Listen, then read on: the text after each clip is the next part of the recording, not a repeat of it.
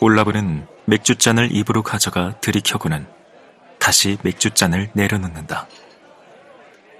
그런데 정면에 그 노인의 얼굴이 가늘게 뜬 눈과 가느다란 입이 눈에 들어온다. 아, 자네가 비크에서 왔다고 했나? 노인이 말한다. 음, 자네가 어디 출신인지 내가 말해줘야겠군.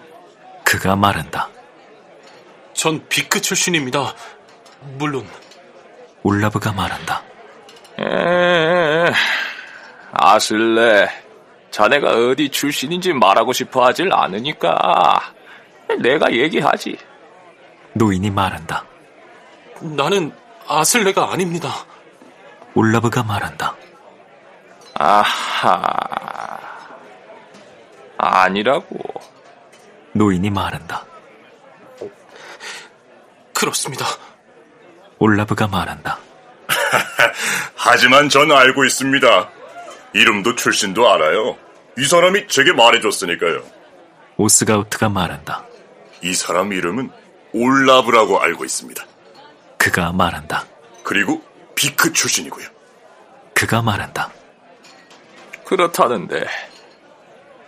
그런가? 노인이 말한다. 네, 맞아요. 그는 이미 알고 있습니다. 내가 말해줬으니까요. 올라브가 말한다. 자네가 어디 출신인지 말해보게. 노인이 말한다. 그러자 올라브는 대답하지 않는다. 자넨 딜리아 출신이지. 노인이 말한다. 아, 저요? 아, 전 모세이 출신입니다. 오스가우트가 말한다. 저 북쪽의 모세이 출신이죠. 그가 말한다. 누가 모세이 출신이든 북쪽에서 왔든 다들 별입인 출신일 수는 없겠죠. 그랬다간 아무도 질 좋은 말린 생선을 가지고 여기로 여행에 오지 못할 테니까요. 그가 말한다. 그래, 그렇지. 에, 이 녀석은 딜리아 출신이야. 노인이 말한다. 이름은 아슬레이고 딜리아에서 왔어. 그가 말한다. 그리고 그들은 그냥 그 자리에 서서 아무 말도 하지 않는다. 아, 그 어쨌든 건배나 하죠. 오스가우트가 말한다. 그리고 그가 맥주잔을 높이 치켜 올린다. 그러자 노인이 자신의 맥주잔을 가슴 앞에 들어 올리고는 올라브를 향해 눈을 가늘게 뜬다. 건배. 올라브가 말한다. 그리고 올라브는 맥주잔을 오스카우트의 맥주잔으로 가져가 건배를 한다.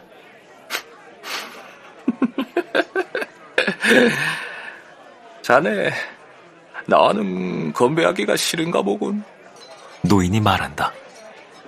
좋아, 좋아, 좋을 대로 하게. 그가 말한다.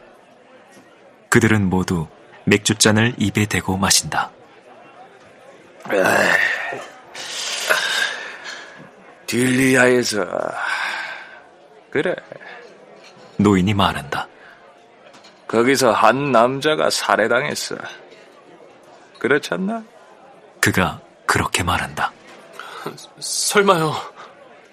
올라브가 말한다. 아니요. 전 몰랐습니다.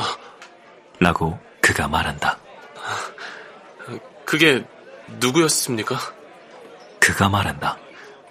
에, 보트하우스에 살던 한 어부였던 걸로 기억하는데 노인이 말한다. 그러고 나서 그가 말한다.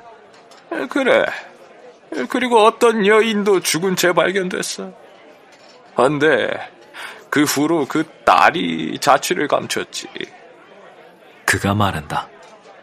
그리고 그는 올라브를 쳐다본다.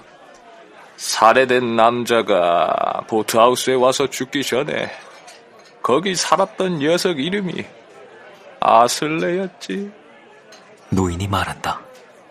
바로 자네였잖아 어부가 오기 전에 거기 살았던 친구 말이야 그가 말한다. 올라브는 노인이 만족스럽게 자신의 맥주잔을 비우는 모습을 쳐다본다.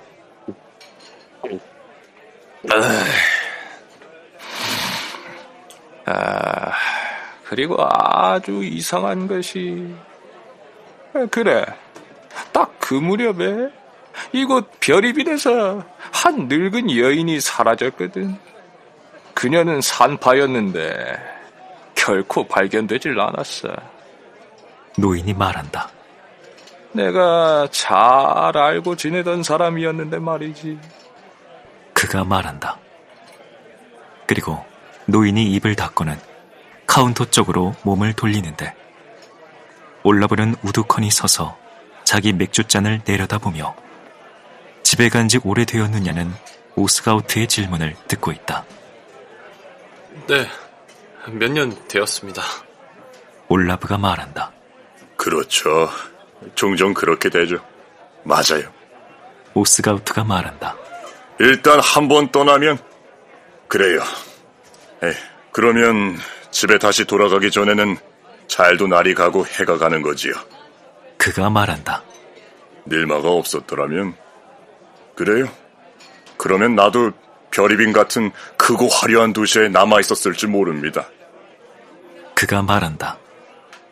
그러고는 오스가우트가 새파란 진주로 장식된 반짝거리는 황금 팔찌를 다시 꺼내 올라브 앞에 들어올리고 그들 두 사람은 모두 그것을 쳐다본다.